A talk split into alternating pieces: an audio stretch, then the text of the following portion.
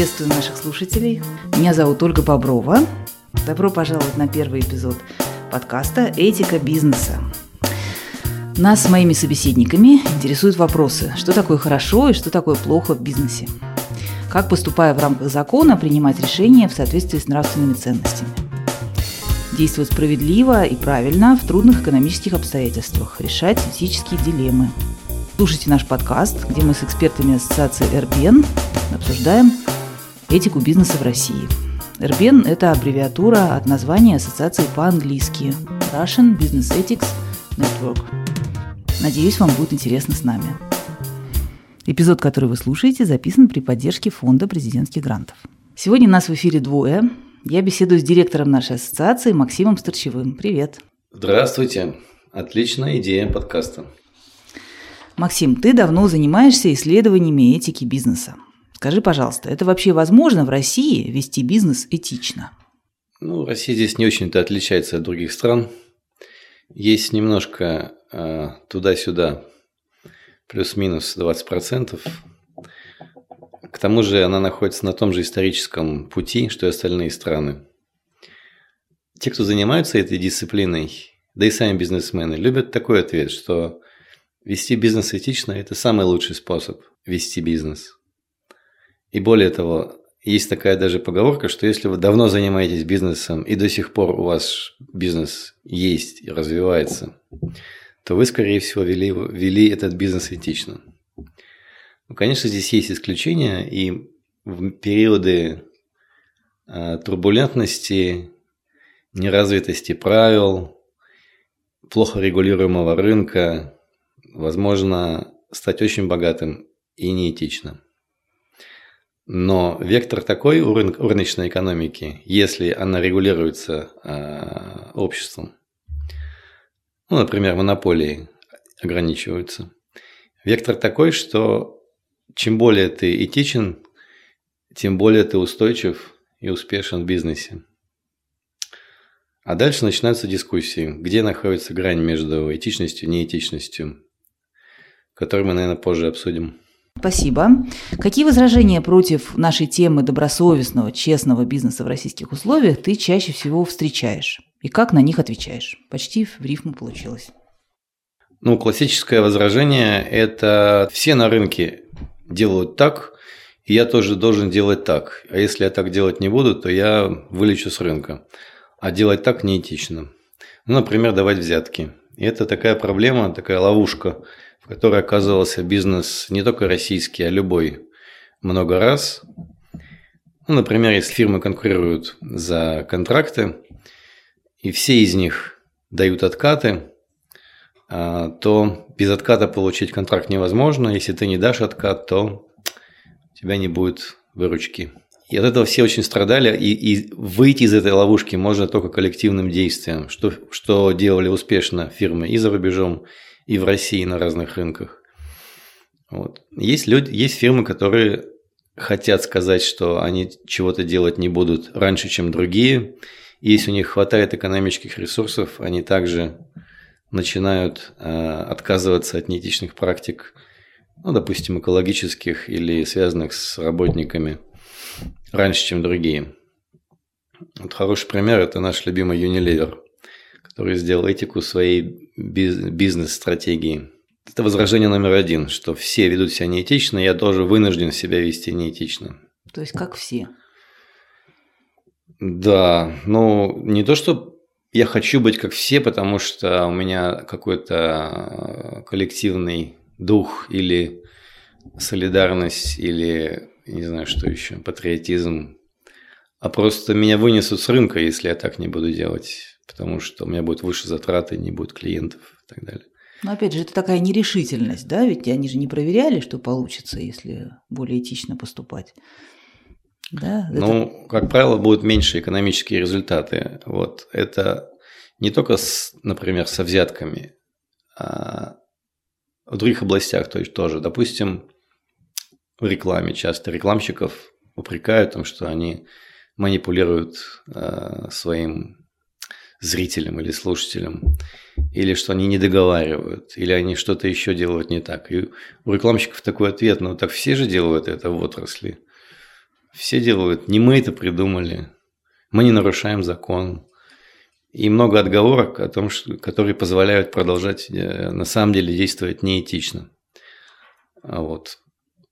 Понятно. Что будет, если рекламщики так делать не будут? Ну, наверное, может быть, меньше будет продаваться продукты, и у них будет меньше заказывать рекламу.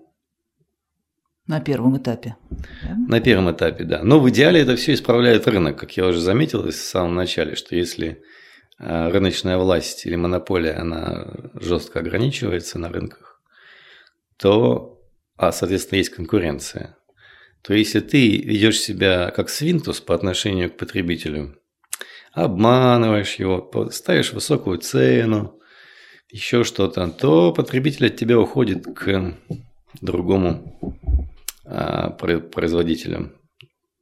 Ну да. И рынок тебя дисциплинирует. Если конкуренция есть, то это чудесным образом исправляется. Да, мы как экономисты, конечно, верим в конкуренцию в рыночных условиях. Вот. Но иногда случаются ловушки типа вот то, что я сказал про со взятками, потому что там наоборот начинается конкуренция взяток. И это контрпродуктивный механизм. Тут обязательно нужно коллективное действие. Либо все фирмы договорились и сказали нет, мы так больше не делаем, а кто делает, мы его сейчас тут распнем как-нибудь Накажем. Как, как сможем. Либо государство приходит и жестко сажает в тюрьму за все эти взятки. То и есть так и так бывало. Два игрока. Есть вот сообщество какое-нибудь э, некоммерческое или саморегулируемая организация, и есть государство. Да? Сообщество бизнеса с одной стороны, с другой стороны государство. Какие-нибудь еще есть силы воздействия на неэтичных игроков? Ну, иногда эти сообщества, что интересно, сливаются в одном лице, потому что иногда конкуренция на международном уровне происходит, и, допустим, там какая-нибудь Турция условная или Россия объявляет э, тендер на закупку чего-нибудь, и в нем участвуют европейские фирмы, американские фирмы, еще какие-нибудь фирмы, и они тоже начинают давать взятки. И начинается конкуренция откатов. Вот. И, и что сделало благородное американское правительство когда-то далеко в 70-х годах, оно сказало, нет, мы так делать не будем, приняли известный а, акт противодействия коррупции, с которого, который любят вспоминать все наши комплайенсы, коллеги, и стало приглашать и, и убеждать, и принуждать другие страны, европейские в том числе, также действовать, принять у себя такие же акты. То есть в данном случае на рынке государство выступило таким игроком, призывающим другие, других игроков, не имеющего над ним никакой власти, а просто призывающего последовать этичным практикам. Вот. Но другого механизма, кроме как э, коллективного действия участников рынка, либо административного или правового регулирования регулятора в виде, в виде государства нету. Есть только рынок. Ну, рынок тоже, кстати, может действовать, но Допустим, если журналисты раскапывают информацию об этих откатах и печатают об этом в газетах или говорят по радио, потребители узнают, что ах, вот такой плохой там такая-то компания дает взятки, мы не будем у них покупать. Вступает cancel culture, вот. да? И да, это чудесная, отличная культура бойкота неэтичного поведения, а, которая сейчас приняла форму там по другому поводу уже cancel culture, то, что, то, что ты говоришь, это отдельная тема. Но бойкот неэтичного поведения – это вполне себе хорошая практика. Если это работает, тогда сам рынок исправляет э, ситуацию со взятками.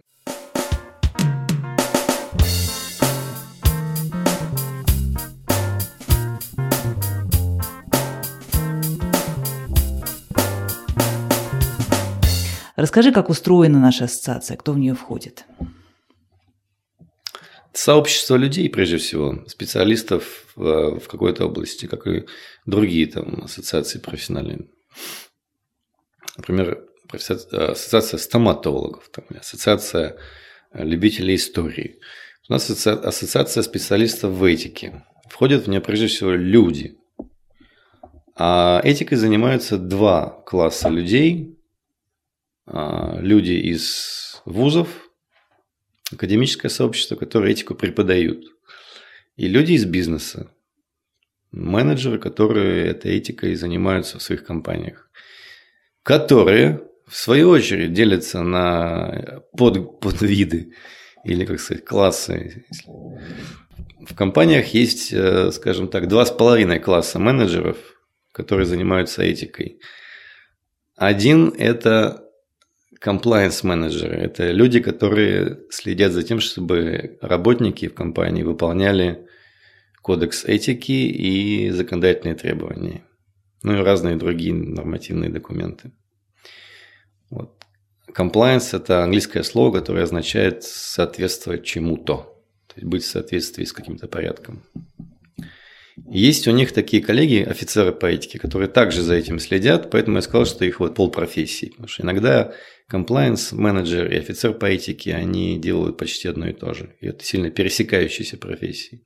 И есть отдельная профессия также внутри, внутри компании, любой крупный ее можно встретить, это менеджер по устойчивому развитию. И это а, то, что происходит вне компании. Эти люди следят, чтобы компания не слишком сильно загрязняла окружающую среду, либо портила жизнь местным сообществам, либо заботилась о каких-то социальных проблемах. Вот. Если комплайенс-менеджеры и офицеры по этике смотрят внутри компании, прежде всего, на работников, то как они себя ведут, то а менеджеры по устойчивому развитию смотрят, как ведет себя вся компания по отношению к внешнему миру. Вот. Таким образом, вот эти две, две с половиной профессии из бизнеса, плюс профессия преподавателя, а мы, как преподаватели, часто ведем и этику бизнеса, и устойчивое развитие, разные курсы для одних и тех же студентов. Это и есть основной костяк, основной э, состав нашей ассоциации. Есть еще корпоративное членство. То есть, то есть нас компания, которая может, которая считает для себя важным э, быть частью этого движения и, возможно, просигнализировать обществу о том, что она заботится об этике и устойчивом развитии, она может вступить в ассоциацию э, и тоже участвовать в ее жизни. Да, ну вот смотри, уникальность нашей ассоциации – это же такая встреча науки и практики. И если вот с научной точки зрения посмотрим на этику бизнеса, то как она вообще по твоему опыту помогает практикам решать этические дилеммы? Ну, когда мы говорим наука, мы имеем в виду, что это некая серьезная дисциплина, которая изучает что-то вот так по-взрослому, по-настоящему, и за это дают Нобелевские премии, это признается всем миром. Большой вопрос, возможно ли этика как наука. И многие философы считают, что нет. Но я нахожусь в меньшинстве, которое считает, что, что да, и что это фундаментальная ошибка моральной философии или этики, то что, то, что на многие десятилетия и даже столетия не реализовала себя как наука. Наука в строгом смысле слова. Наука, да, как некая система непротиворечивых э, предположений, утверждений, которые могут быть опровергнуты логически, э, теоретически или опытом. Вот эта принципиальная опровержимость, принцип опровержимости, он является одним из таких, ну, в позитивистском понимании критериев науки – есть и другие, но они, на мой взгляд, носят такой, скорее, развлекательный характер. А лучше, чем позитивизм мы ничего не придумали. Знаю, что сейчас многие философы на меня, ну, кто-то посмеется, кто-то кто разозлится. Вот. Но этот критерий опровержимости – это главное, что нужно было этике а, внедрить в саму себя, протестировать себя на этот критерий, чтобы сказать, что да, я тоже наука, такая же, как физика, астрономия или психология или медицина. Вот. Я про это написал целую большую книжку, точнее книжка небольшая, но ради одного такого вопроса она, она большая, и там я пытаюсь доказать, что да, это возможно. Ну и книжка на английском языке. Планируется ли ее перевод? на русский? Категорически не планируется, потому что читателей у нее не будет на русском языке. Почему те, такой те, скепсис? Кто, те, кому интересно, прочитают ее на английском. Ну, потому что англи... научная литература давно уже живет на английском языке, и писать ее на русском нет смысла. Те, кому нужно в научном плане ей познакомиться, они лучше почитают на английском, там будут все ссылки правильно, все цитаты правильно э, процитированы и так далее. А на русском языке можно написать, наверное, популярную книжку об этике, где изложить те же самые идеи, но с каким-то количеством примеров и, в общем, другую книжку, но с теми же идеями. Ты упомянул еще развлекательный характер, э, ну, такой подход к науке, который предполагает какое-то развлечение, да? Или вот поясни эту мысль, если можно. Ну, любая наука, мне кажется, она носит интеллектуально увлекательный характер, если ей правильно заниматься. И там и физика, и биология, они все очень некий такой челлендж имеют, э, который заводит и раззадоривает или исследователя, или преподавателя и, и студента на занятии. В этике есть, конечно, свои такие раззадоривающие моменты, где нам нужно что-то сложное решить. Как правило, это этическая дилемма, когда непонятно, как поступить правильно. Но вот в случае с то, что мы говорили минуту назад про опровержимость в этике бизнеса, это само по себе методологически раззадоривающая задача, которая, если поставить корректно, она может увлечь, что и случилось со мной. А, пример этической дилеммы и вот практической пользы от науки для бизнеса. Можешь привести? Если взять свежие дилеммы, то вот, например, персональные данные. Кому они должны принадлежать? Тому, кто их собирал, или тому, о ком эти данные? Или, например, можно ли подглядывать за человеком без его ведома и использовать эту информацию без его согласия? Вот это две такие дилеммы, которые, ну, очень-очень важные, потому что сейчас гаджеты и, и интернет, и камеры, и микрофоны, вот, в которые мы смотрим, это везде. И очень много возможностей заглянуть внутрь личной жизни. И спрашивается, как же это регулировать. Поэтому это очень-очень-очень важный э, вопрос или дилемма. И здесь, если действовать какими-то старыми формальными подходами, допустим, вот без согласия нельзя. Ну, может быть, мы сильно ограничим бизнес, и он достигнет гораздо меньших результатов. Моральная философия в этом плане, если она сможет доказать, что можно и без согласия, но если мы делаем жизнь человека лучше, и все с этим согласятся, то она откроет бизнесу возможности для повышения, как сказали, как сказали бы бизнесмены, добавочной ценности или повышения счастья, как сказали бы философы. Вот. А, то есть философия может что-то разрешить, с одной стороны, что, что было бы нельзя и ограничивало а, возможности либо наоборот что-то запретить категорически, что было раньше по закону можно, но делало, делало людей несчастными. И это очень большое влияние, очень большое значение для э, благосостояния людей. Здесь очень большие разногласия идут. Например, вот в Европе и в Америке кардинально разные точки зрения на эту дилемму. Америка очень много разрешает, считает, что бизнесу надо дать свободу. А в Европе жестко ограничивают все.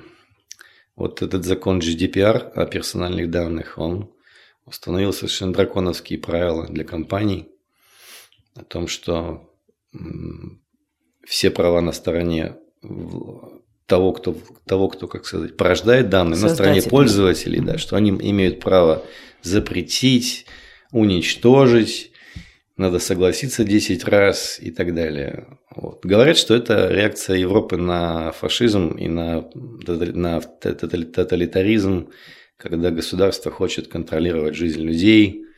Вот такая исторически культурная э, вера в то, что нужно ограничить государство максимально вот, вторжение в жизнь человека. В Америке такого не было, поэтому у них, может быть, более либеральные традиции. Вот. Но мне кажется, что GDPR это, пере, это пере, сильный перебор. Палку перегнули. Угу. Ну, это отдельная тема. Да, в Америке уже ведь веб-скрейпинг узаконен, как бы, да, без согласия. Да, да, что... они движутся по, по своей либеральной, э, либеральной траектории, траектории да, они разрешают максимально а, конкурентам, игрокам на рынке максимально использовать то, что возможно, создавая новую ценность. И это ограничивает рыночную власть других компаний. Менеджер работает у себя в офисе, в крупной компании, и у него есть уже кодекс этики, он уже утвержден, действует, менеджер прошел обучение, да, и возникает какая-то непонятная ситуация, какое что-то новое, да, потому что никакой э, кодекс, конечно, не может описать заранее всех возможных вариантов поведения среды. Здесь бы я немножко скорректировала твое утверждение, ты сказал, что вот этический кодекс не может а, там, решить всех дилемм. Вот идеальный этический кодекс при правильной, при правильном обученном офицере по этике может. Потому что в этическом кодексе сформулированы очень базовые ценности, из которых можно при корректной трактовке любую дилемму проинтерпретировать, даже совершенно новую. Это, это ценности такого уровня, как, допустим, честность или забота о там, заинтересованных сторонах. Ну, это такие базовые вещи, что многие дилеммы можно на основе них разрешить даже совершенно новые, если нет, нет конкретного правила. Вот есть э, совершенно классный человек в компании Wimpel.com, Джордж Хелт, э, вице-президент по новым технологиям в Билайне, да, в Wimpel.com. И поскольку это новые технологии, они часто оказывались в ситуации совершенно непонятно, что делать, потому что это новый вызов, мы, ну, жизни, интересы людей затрагиваются, и мы не знаем, что делать. Вот, и он сформулировал для себя простой принцип, вот простой принцип, как э, это, это базовая ценность. Он его назвал э, принцип зеркала, э, хотя на самом деле это золотое правило, известное там, тысяч, тысячу лет. Когда ты хочешь это сделать, ты спроси себя самого, хочешь ли ты, чтобы так поступили по отношению к себе, хочешь ли ты оказаться на месте того человека, по отношению к которому ты так сделаешь. Вот. Но это простенькая идея, она может быть записана в любом кодексе прежде чем что-то сделать, посмотри в зеркало и представь себе, что ты делаешь это по отношению к себе, например. И потом можно проверить, какую дилемму нельзя разрешить с помощью этого принципа. Я боюсь, что этих дилемм будет очень немного, если вообще не будет. Ну, ты знаешь критику этого подхода, да, что все люди разные. Кто-то для себя допускает что-то, а, а другой человек ему ну, как бы будет не, не по себе, да, потому что у людей могут быть разные ценности, разный бэкграунд, разная история, да. Да, совершенно верно. В такой простой постановке он дает, дает сбой, когда люди разные, имеют принципиально разные возможности, либо а, потребности. Его нужно скорректировать. Но этическая наука уже давно это решила. Есть корректировка, она просто немножко уже сложнее звучит чем просто посмотри в зеркало. Ну хорошо, давай вот. оставим это на следующий эпизод подкаста. Да? Спасибо. Как скажете.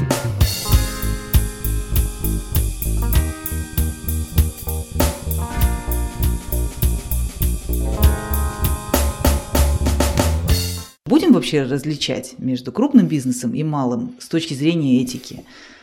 Конечно. Да? Ну вот прокомментируй, пожалуйста, в чем отличие? А крупный гораздо раньше начинает заниматься этикой по двум причинам. Во-первых, он, поскольку он крупный, он как слон в посудной лавке иногда может много чего начудить. И от него раньше начинают требовать э, вести себя прилично. И в экологическом плане, и в социальном плане. Там где-то нефть, чтобы не разлилась, где-то, чтобы малый город не, не убился из-за того, что там крупная компания единственный работодатель и так далее. И поскольку они крупные, больше рисков для общества и больше требований со стороны общества. А вторая причина в том, что поскольку он крупный, у него больше ресурсов для того, чтобы заниматься этикой а, на организованном уровне. Выделить менеджера, может быть, вице-президента, дать ему бюджетик на то, чтобы он занимался этим писать отчет, готовить отчет, публиковать его и так далее. То есть у крупного бизнеса, с одной стороны, больше рисков, больше давления на него, а с другой стороны, больше денежек, чтобы этим заниматься. Поэтому они раньше начинают.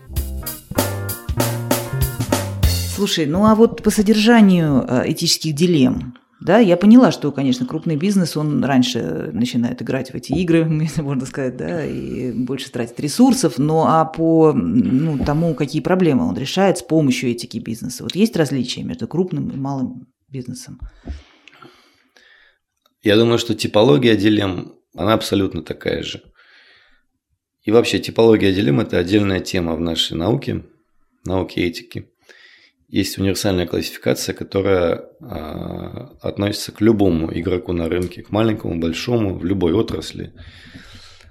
Э, это дилеммы, связанные с различным поведением внутри контракта, цена, качество, забота о партнере, там, злоупотребление рыночной властью и так далее. Это дилеммы, связанные с собственностью, дилеммы, связанные с внешними эффектами. Вот три, три больших блока. И какого ни возьми игрока на рынке, маленького или большого, там, в нефтяной отрасли или там на рынке парикмахерских, э, парикмахерских услуг, там будет одно и то же а типология. Но это как, скажем так, животные э, вот, млекопитающие. Их много разных видов. И у всех есть там глаза, уши, шея, там ноги и все остальное. Но вот у жирафа, скажем, гигантская шея, потому что вот он вот в этой условной отрасли, он вынужден отрастить себе такую шею. Вот. А бегемот он толстенький, потому что ему там это комфортно. И у фирм точно так же. У кого-то очень большая проблема заботы о потребителях в, в полный рост, что им нужно обязательно принимать решения за потребителем, что потребители не понимают, чего им нужно. И это, конечно же, медицина. Или работа с детской аудиторией. Да, или отличный пример работа с, э, с теми, кто еще не, не, не созрел, ну, не вырос для того, чтобы понимать свои интересы. Но там экологическая ответственность там почти нулевая. Ну, маленькая. Там есть какие-то ушки торчат маленькие, но вот как у бегемотика, они маленькие ушки экологические. Это у тех, кто а, больше заботится ну, о потребителях, ты имеешь в виду? В образовании, допустим, а, что да. они там могут загрязнить. А вот у кого-то есть огромные гигантские уши, как-нибудь, какой-нибудь там, не знаю, ночной там мыши, которая, или там условного чебурашки, у которого просто гигантские уши, потому что они ему нужны. И это, допустим, нефтяной или газовый бизнес, который может так сильно испортить экологию, что никакая другая компания с ним не, не посоперничает с этим. Вот, то есть, но типология э, одинаковая везде. Из- из-за того, что у малого бизнеса мало ресурсов для организации такой классической этической функции в бизнесе, для создания комплайенс-подразделения. Вот э, из-за что от этого меняется? У них не то, что мало ресурсов, чтобы создать этическую функцию. Малому бизнесу этическая функция и, и не нужна, потому что их мало, там какая-нибудь пекарня или даже парикмахерская, их там 5-10 человек работает, зачем им этическая функция в виде отдельного менеджера, бюджета и так далее. Там это функции комплайенса должен взять на себя а, их менеджер, ну, предприниматель, владелец, который должен быть этическим лидером и все объяснить, и всех обучить, и вдохновлять, и следить и так далее. Вот там другие проблемы, что, скажем, Поскольку малый бизнес в целом находится часто в зоне риска, в зоне выживаемости такой очень сложной, у них нет ресурсов, чтобы использовать самые экологичные технологии, допустим. Вот если им принципиально дешевле, они выживают за счет там, сильной экономии на затратах, использовать пластиковые стаканчики, но их под пистолетом нужно будет заставлять покупать бумажные, которые более дорогие, или а, вообще моющуюся посуду, допустим, которая тоже более дорогая, скорее всего, для них, потому что нужно иметь там посудомойку или посудомоя для этого. Вот, то есть они, они в экологическом плане им сложно потянуть те же самые технологии, чтобы крупному бизнесу. Возможно, в социальном плане им сложно потянуть там социальный пакет, который дает крупная компания, там страховка, бесплатная там образование, еще что-то, еще что-то, потому что, опять же, на, у них конкуренция такая на их рынке, что у них нет денег, чтобы работникам это давать. И это вопрос не в наличии комплайенс офицера или э, Понимаете, да? Ну, это вопрос в экономической среде. Да, у них да? просто мало ресурсов условиях. для того, чтобы э, давать тот же самый уровень заботы своим стейкхолдерам, что и дают крупные компании. Вот. Но ведь ты дашь им надежду, что и они могут быть этичными в своих условиях, в своих ограничениях, рамках, но все-таки считать себя этичным бизнесом. Это, это предмет серьезных э, исследований о том, где должна проходить компромиссная граница для малого бизнеса. Во многом общество уже для них рамки сильно подвинуло. Допустим, вот она, общество поняло, что малый бизнес не в состоянии платить те же самые налоги, что и крупный. Поэтому мы что видим? ИП, там Самозанятых. сколько там процентов платит ИП, самозанятый, сколько они процентов платят там, около пяти. Mm-hmm. Это уже компромисс. Общество понимает, что эти не потянут НДСы, э, социальные фонды и все прочее. Вот. Но где-то граница должна быть, это должно быть 5% или 10%. При каком количестве работников надо отказывать э, в этой льготной э, системе. Вот это все предмет исследований, очень сложных исследований. Ну, ты говоришь о решениях со стороны общества в лице государства, да, как, как бы позволяющих э, бизнесу оставаться этичными вот при таких-то условиях, да, а мы говорим больше, ведь мы на стороне бизнеса, понимаешь, что сам предприниматель может сделать, вот какой инструмент дать ему в руки, чтобы сделать свой бизнес более честным, добросовестным. Он, наверное, видит такую потребность, да, и, может быть, там совесть мучает, или как бы это ни называлось, но вот он хочет не в ущерб своему бизнесу ну, стать три, лучше. Три вещи, Что да. Три, три вещи нужно дать предпринимателю. А, первое – это то, что называется просто осознание того, что такое этичность. У многих это ну, где-то в подкорке живет, там, от родителей, от э, воспитания, от, чисто интуитивно, генетически. Вот. Но у кого-то этого вообще нет, потому что, потому что нет. Вот. И всем нужно выровнять понимание того, что такое этика. То есть создать то, что называется в английском языке awareness, осведомленность. А, вот, рассказать о том, что этика, она есть. Этические ценности вот такие-то, потому-то. Почему это важно? Вот для того-то как это есть еще в мире, там, за рубежом, в других компаниях российских и так далее. Просто чтобы узнать, как это бывает, как это может быть, как это должно быть. Второй момент – это научить, потому что даже если ты что-то знаешь, ты не всегда можешь это объяснить э, коллегам. Тебе нужно провести какой-то тренинг по коммуникациям, подсказать какую-то систему там, поощрения за этичное поведение – подсказать, как правильно наказывать за неэтичное поведение. То есть всяких лайфхаков, скиллов, умений надо бы э, набраться. Вот. Опять же, кто-то интуитивно все это формулирует и развивает сам, сам себе, но кому повезло, а кому нет. Да, давайте зачем их, изобретать Давайте их научим. Да? Давайте их научим. И третий момент – это то, что, как мы уже говорили сегодня раньше, одной хорошей компании может быть очень сложно на рынке а, стать этичной, если все остальные ведут себя неэтично. Поэтому малому бизнесу нужно помочь сделать так, чтобы другие компании тоже захотели это делать. Это может быть либо ассоциация отраслевая. Вот чудесный пример такой ассоциации, растущей снизу. Это а, Игорь Стоянов и его ассоциация в бьюти-индустрии, которая называется АПИК, Ассоциация предприятий индустрии красоты. Вот. Это такой человек-гора э, или глыба, который много лет идею этичного бизнеса, построенного на доброте, на честности, на, красоте. на, на любви, да, на любви. Вот. Красоту творить любовью, вот это его слоган. А, и он не только в своих салонах в своей сети салонов он это продвигал. Он, наконец, создал ассоциацию, куда несколько тысяч российских салонов красоты вошли, пошли за ним, и вот там он мягко, как котик лапками, так вот эту идею всем проталкивает. Вот. Никакой обязаловки, никакого там жесткого контроля. Это вот снизу растет идея этичного поведения.